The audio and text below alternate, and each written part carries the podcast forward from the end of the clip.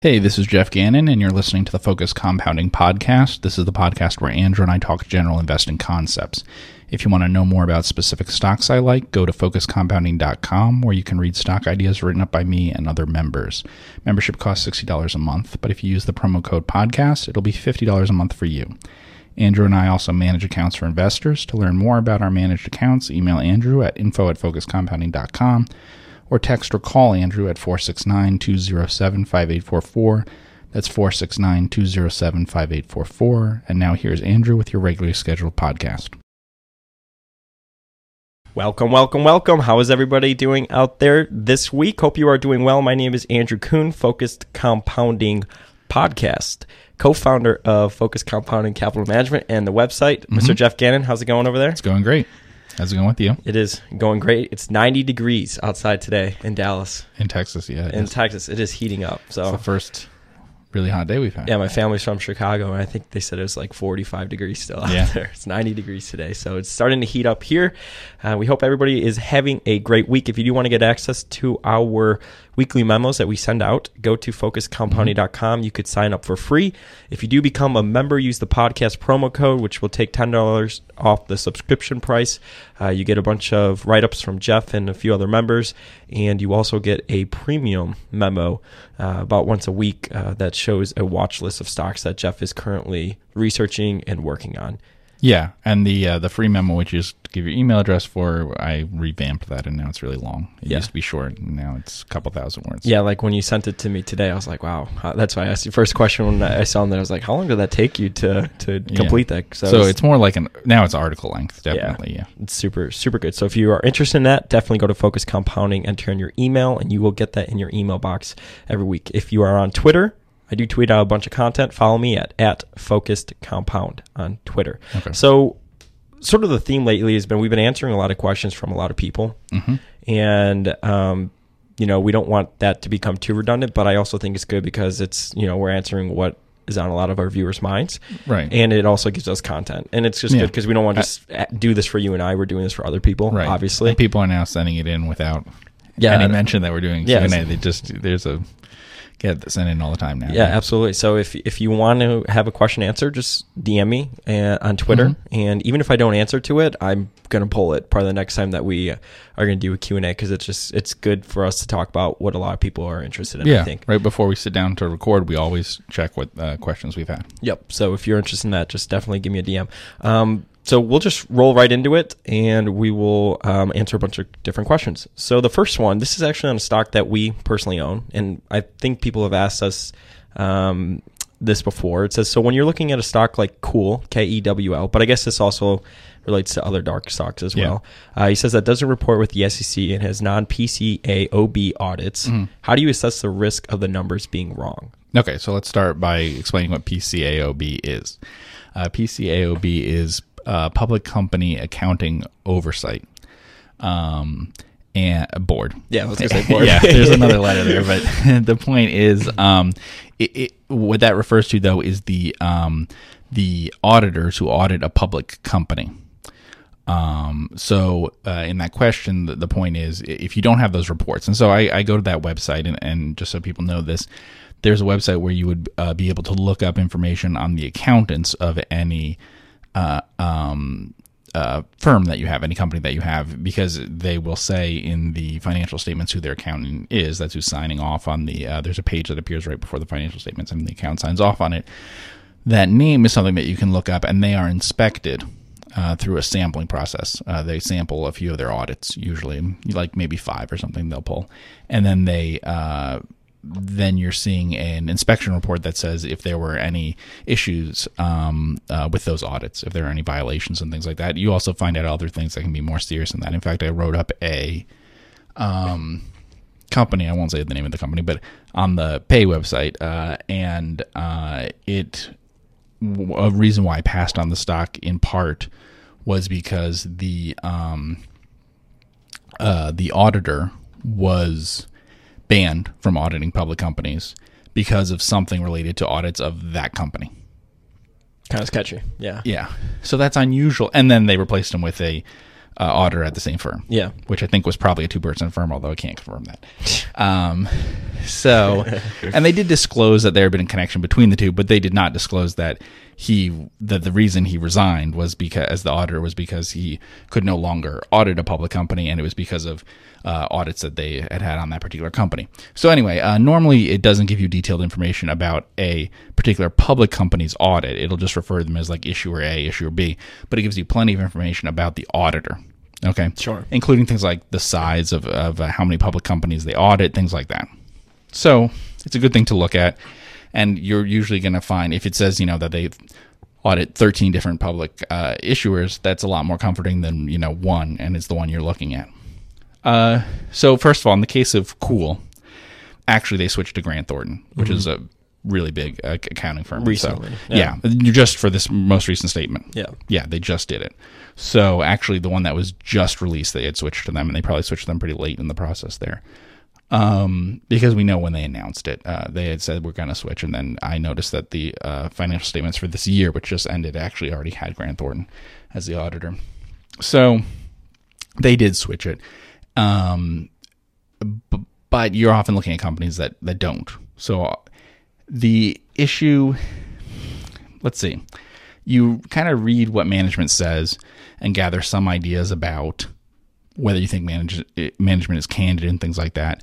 Um, you look at some of the accounting things. Uh, for instance, giving the example of the company I will not name, it wasn't just that they had an auditing thing. I actually looked up the auditor specifically, um, trying to find a connection between two people uh, at the firm because of something else that was in the company statements, which was like a, a factoring agreement that they had with some of their uh, uh, well, their receivables, but as part of the collateral, they used inventory.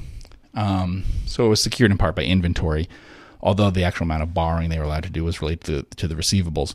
But um, I was concerned because the amount of inventory they had had grown a lot and uh, was a lot of raw material inventory. And so that kind of thing is, I don't know, it's just inventory accounting. And when you have a ton of, you're reporting a lot of earnings, which are just more and more raw materials that you're buying. And then that's how you're borrowing from a bank is related to what levels of inventory you say you have. Uh, you know that starts to get into issues of things that you go, okay, uh, the the accounting here is important and stuff like that, and it could be unusual. So when you see that, that's uh, a big sign. And then the other thing is just like if it the accounting looks aggressive or conservative. Sure. I've looked at companies that have oddly conservative accounting sometimes where they seem to be writing things off faster than they should and things like that. And I've seen some that, that might be aggressive. In that case, it might be aggressive. Uh, a lot of things are just if the stock is promotional in any way, stuff like that. Um, other basic things we've talked about before uh, are they incorporated in Nevada? That's usually a negative. Um, were they uh, any sort of reverse merger where they went into another company? In this case, we're talking dark stocks. So um, what you would have instead is um, the circumstances under which they went dark. So were they once a public company, some things happened, and they decided to stop um, uh, filing with the SEC, or is it like some of the stocks that we have that um, were not filing with the SEC many, many decades ago? So I mean, there there are dark there are dark stocks that have n- that have been public for 50 years and not filed with the SEC, which is a very different group. Can you explain for the listeners because we've had so many discussions about this Mm. why um, companies that incorporate in Nevada could be or is sort of a red flag for you? Yeah, so it's just a legal thing. I mean, I'm sure there are plenty of wonderful companies in Nevada, and if you're Yeah. doing business in Nevada, that's fine. But if you're in a state somewhere else and you're incorporating Nevada for much of the same reasons that you'll notice most uh, or many public companies you look at are in, in Delaware, even though they have nothing to do with Delaware, Yeah. that's to take advantage of certain corporate uh, law stuff in Delaware. Well, in Nevada, my one concern is that it's to take advantage of certain laws about fraud.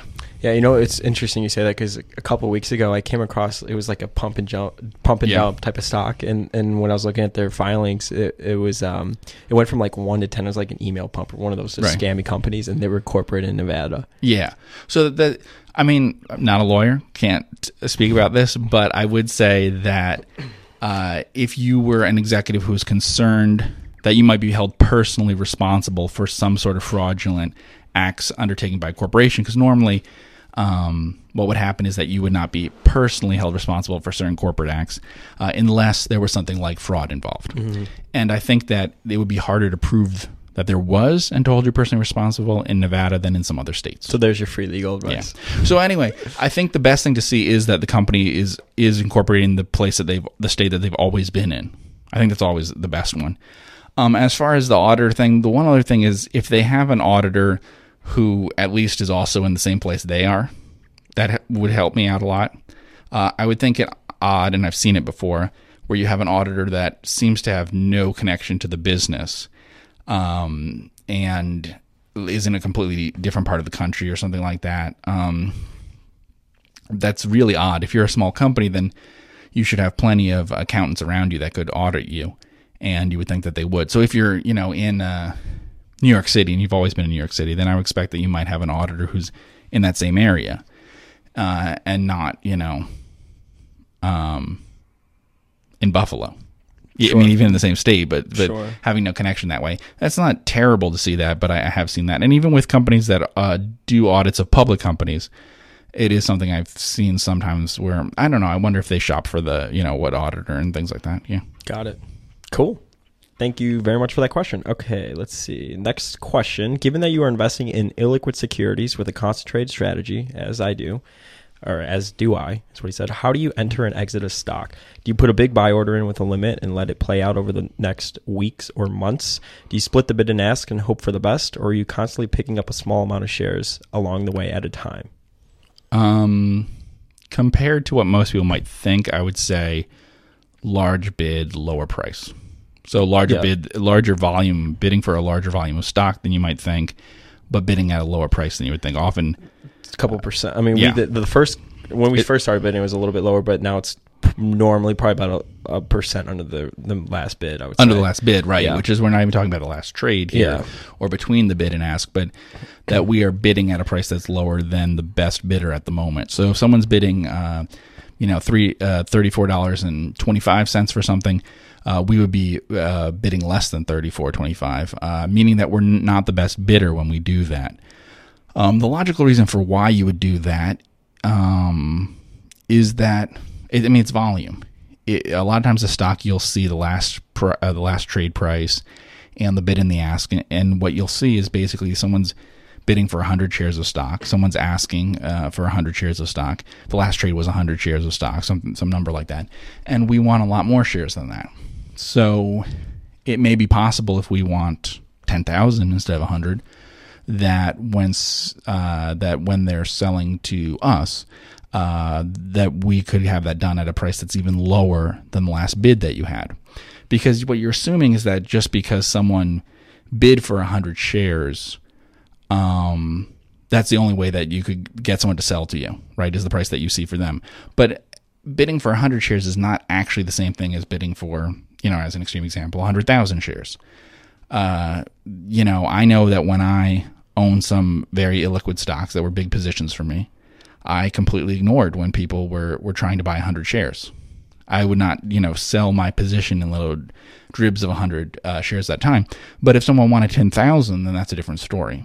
And so that can be the case. Yeah. Um, and, and you don't want to move the price. Uh, on the other hand, you know, there's stuff that people would say, depending on the stock, um, you might not want to bid in certain ways that I mean people might be concerned that their bids give away too much information about what their plans are um, that people would see that there's someone trying to bid for a large amount of stock, stuff like that. I don't know that that's that big of a problem if you aren't increasing your bid. And, and what you'll notice, um, and you know because we, we've done it, we don't really chase after a stock where we keep increasing the price. No, I would say probably, I mean, we just literally just put a, a GTC order in, right. a good to cancel order in. I do all the trading uh, for the firm, and we'll just put a, a good to cancel order and just kind of let it sit. Like, there's, there's been times where it, it, could take us a week to get filled, but right. we're not, I mean, we're fine with that quite yeah. honestly. I mean, if you think of the stocks that we're investing in, specifically illiquid securities, mm-hmm. um, they can move around a lot based on just normal buying. I mean, nothing right. that has anything to do with really the company. So a lot of times we'll just put a, a bid in, probably 1% or 2% below the, the lowest bid or the bid oh, that's oh, the being currently bid, yeah, yeah mm-hmm. that's currently being offered and then just kind of put a good to cancel order and let it you know hit us and we haven't had any problems with it at all we've gotten every right. single price pretty much that we wanted i think um, was it Maui Land and Pineapple Company ran mm a little bit on us, but okay. other than that, we've pretty much got filled out every single bit that we wanted. Yeah, and when we're saying that it ran up on us, what we mean really is that we didn't get all the shares we wanted, and it went up. Not that each day we had to increase it um, to buy more, because that's the difference here. Is that um, I, I am willing at times to buy at much higher prices than the current price. But what we don't do is keep adjusting the price to try to get the volume to, to get traded now. And the other thing about um, it might seem like a silly thing to to bid a f- couple percent below what the um, uh, the last trade was or something like that. But if you're going to buy a lot of a stock, um, you might have some caution when it comes to not wanting to make the stock, um, Uh, not wanting to get draw attention to the stock. Right when you're buying a stock, you don't want to draw attention to it. And so you definitely don't want to, if you're buying a huge amount of volume in a stock that has little volume, the one thing you really don't want is for it to be going up on large volume. So if it's flat on large volume, that's really going to draw a lot less attention than if people see that it's up a lot. And even in these really small stocks, you'll see um, if you go read a, a, thread, read threads at like Corner of Berkshire and Fairfax, or read blogs and the comments in them of the little value kind of community that we're in, for people who own the stock and stuff, if if a stock goes up five percent or something on a really big amount of volume, it will get them looking at it and stuff. And what you don't want if you're buying a stock is to draw any unneeded attention to it uh, at all. You know, mm-hmm. so mostly what you're trying to do is just not disrupt. I would say you try not to disrupt things as best that you can. And other than that, I guess it's up to psychology and stuff about how you want to do it personally, uh, what you think works best. But you know, you don't want to do things which um, alter the price on you in a negative way. Sure. And and uh, for me, I've always found, compared to what people think, that there can be a lot more volume than you think available in a stock, and the only way to find out is to to go out there and try, and to try for a while. I'm talking about trying for a you know a month, not trying for a day. Yeah, sure. Yeah. And there's been, like I said, plenty of cases where it's been like a week to two weeks to get filled. Mm-hmm. We're totally yeah. fine with it. I mean. And obviously, you know, this is common sense, but the important thing is what matters more than anything else is getting you your best average price on it, your lowest possible average price. And that's what really matters. And so just figuring out for you what you think will do that. And then other than that, it's, you know, judgment and guesswork and stuff. We're not experts on trading. Yeah. Got it. Um, next question. He has a question on the timing of purchases of spinoffs. He said, "How do you, Geoff? How do you and Geoff decide when to buy a spinoff, assuming you want to?" Greenblatt discusses that a lot of spinoff returns may come in year two. So, what does this mean for buying? Should you buy in year one? If so, when? Right after the spinoff, a few weeks after, three or four months later, or perhaps even later? If so I had just the timing on spinoffs. Yeah, if I had to guess, I'd probably guess 12 months later. Um, that's not necessarily when we do it. Um, if I, you know, the answer for a stock generally is if it has a price that you love, buy it now. If you're sure you love the price now, buy it now because it, it, might change on you in a, in a bad way. So if you can live with it going nowhere for a year, uh, that's fine, or going down, that's fine. You, you, can afford to be early. But yeah, as a rule, I think it might be true that a, a, a full year after an, a spinoff um, would be when you get some of the, um, oh, in, maybe how should I say this? The the most increase per year probably happens after year one. Even if the stock does increase in the first year, it probably increases more rapidly in years two and three and things like that.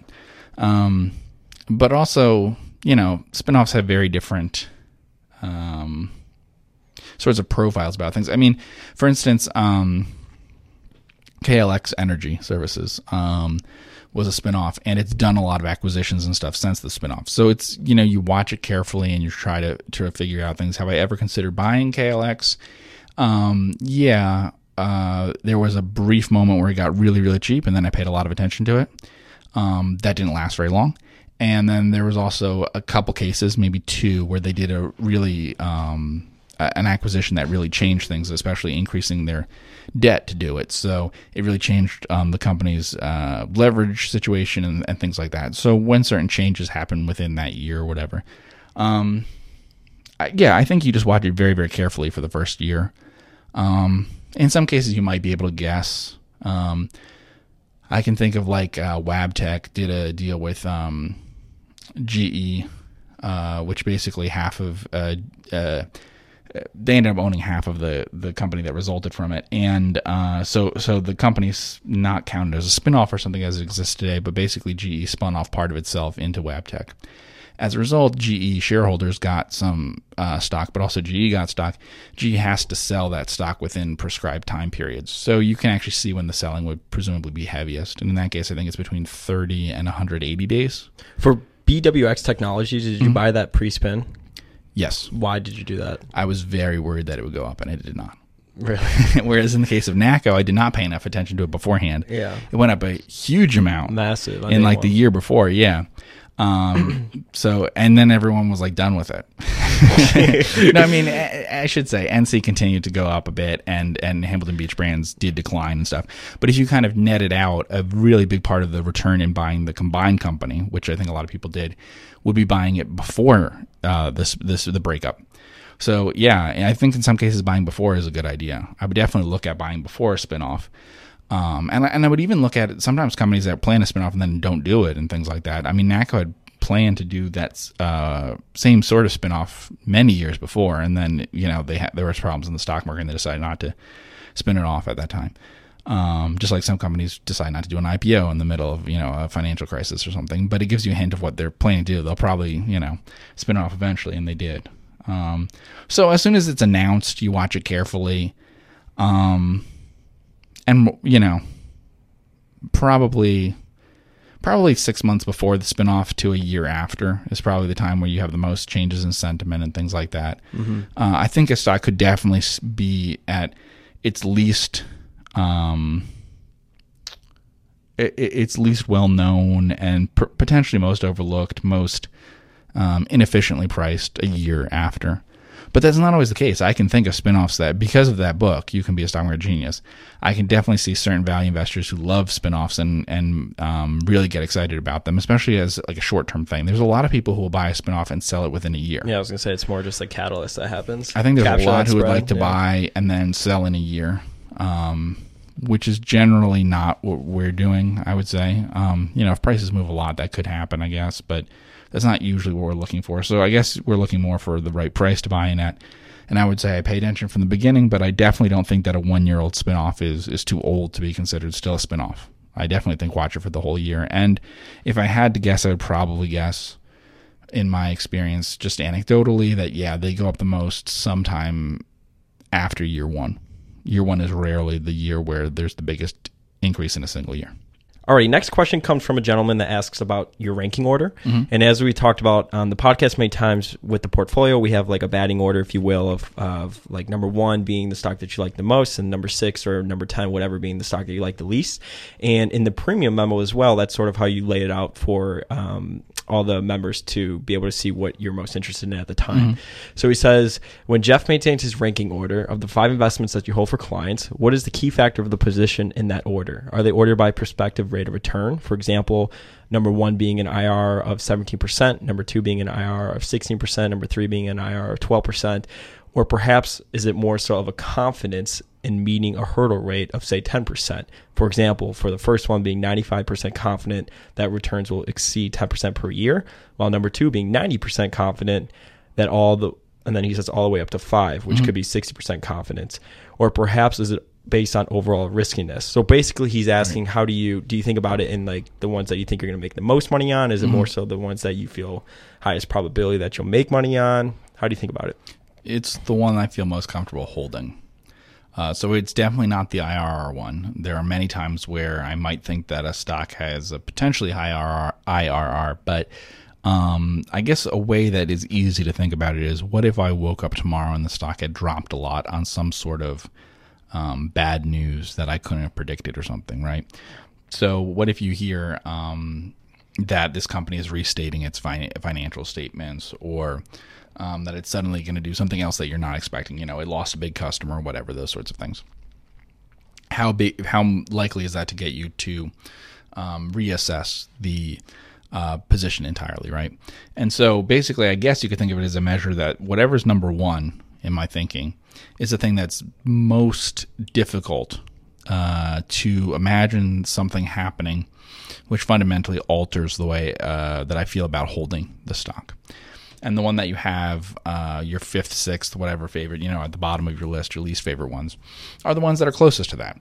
Now, often it's price, to be honest. Um, because if you have a really high price, even on a good business, uh, it doesn't take a lot of change in my assessment of the company uh, to get me not to want to hold on to it. So if a stock is at 25 times earnings, then yeah, unless I'm really, really sure about future growth, it would be really easy for a bad year or something uh, to come out and give me bad guidance and then, oh, the stock's too expensive. Why am I holding something that's this expensive? You know, if you hold a stock that's 25 times earnings and then they put out guidance that next year's sales will be down a little bit, that's not that uh, exciting. So that, that makes you want to think about selling. Sure. So we have a couple stocks that are pretty expensive. Uh, however, the likelihood that they would put out guidance or something saying uh, that sales will decline next year is really low. It's not impossible, but like in one case, I think their sales have increased every year for the last 20 some years or something. So uh, I would really have to reassess it if uh, they had a decline in sales, you know. Mm-hmm. Uh, whereas something that's really, really cheap, that's not true for it. So to give an example, I would say that our most expensive stock is on like a cash earnings basis, like a free cash flow basis, probably about three times more expensive than the cheapest stock we own. So actually, the really expensive stock doesn't rank that high in terms of my confidence in holding the stock. I'd be really confident in the business, um, but it's just the price that makes that difficult, right? So anytime you get to something that's 25 times earnings or something, that's hard. So the price is always part of it, but it's just whatever stock. The, the stock that's at the top of my uh, list is just whatever it would take the most to get me to reconsider the possibility of selling it, mm-hmm. um, to change my position in some way with it. Uh, and it is in part a combination of price, but it's also like predictability sort of thing. It's usually not really an IRR thing. Um, so, like, do you have a hurdle rate in mind? Yeah. Yeah, I have a hurdle rate in mind with everything we buy. Mm-hmm. It won't buy it. We have a little bit of cash. Sure. And that's because I don't find things that match the hurdle rate. Mm-hmm. Uh, the hint that I'll give is look, um, if you go back over the whole history of the US stock market, I'd say realistically you have about a 9% nominal return over that entire time. Uh-huh. So you would want a number, and you know we charge fees and things. So you would want a number that that doesn't uh, leave people uh, off poorer than they could be in an index over a very long period Inclusive of time, not next year and stuff. Yeah, yeah, yeah exactly. So um, that's really what we're talking about. Uh, sometimes it gets hard because you know sometimes if the market's expensive you know, there's the question of should you lower the discount rate because, you know, the hurdle that you have to clear because you really can't find other things. We don't do that, and so I do hold some cash. Um, I would like to always be fully invested, and I would be fully invested if I was, as long as I could find things that clear that hurdle. And I guess you can see that there's a portion of the uh, portfolio is in cash, which means that there's some reason why I don't have quite enough things um, that all clear that hurdle that I think are good investments that I have confidence will return, you know, at least that amount. So basically, I don't buy things that I think in the long run will return less than that amount uh, that we're looking for. And, you know, that amount is very high single digits or very low double digits, somewhere yeah. in that. You know. So you think about it in terms of opportunity costs? Yeah. When comparing the stocks, it's one against the other that way. Mm-hmm. Absolutely. Yeah. And then how certain do you, or how certain you feel about that opportunity cost is definitely right. an element of it. Mm-hmm. Yeah. Yeah. Cool. Well, that's the last question for today. If you guys want to, like I said in the beginning of the show, if you want to have a question asked of us or answered on the show, uh, definitely tweet it to me or you can uh, DM me and we'll compile them together and we will answer them on the next show. If you do like the work that we're doing here, mm-hmm. and we are on Spotify now too, that's a new announcement. Okay. I forgot to announce at the beginning of the show. We are on Spotify, but if you do like the work that we're doing here, please feel free to go to your uh, the podcast app on your iOS device and give us a rating and review. That's how the algorithm works, and that definitely helps us out. Obviously, this is for free. So mm-hmm. that will uh, be great for us, and we really appreciate that. Other than that, thank you so much for everybody tuning in. Have a great week. We'll see you in the next podcast. Hey, this is Geoff Gannon, and that was the Focused Compounding Podcast, the podcast where Andrew and I talk general investing concepts. If you want to know more about specific stocks I like, go to focusedcompounding.com where you can read stock ideas written up by me and other members. Membership costs $60 a month, but if you use the promo code podcast, it'll be $50 a month for you. Andrew and I also manage accounts for investors. To learn more about our managed accounts, email Andrew at info at focusedcompounding.com or text or call Andrew at 469 207 5844. That's 469 207 5844. Thanks for listening.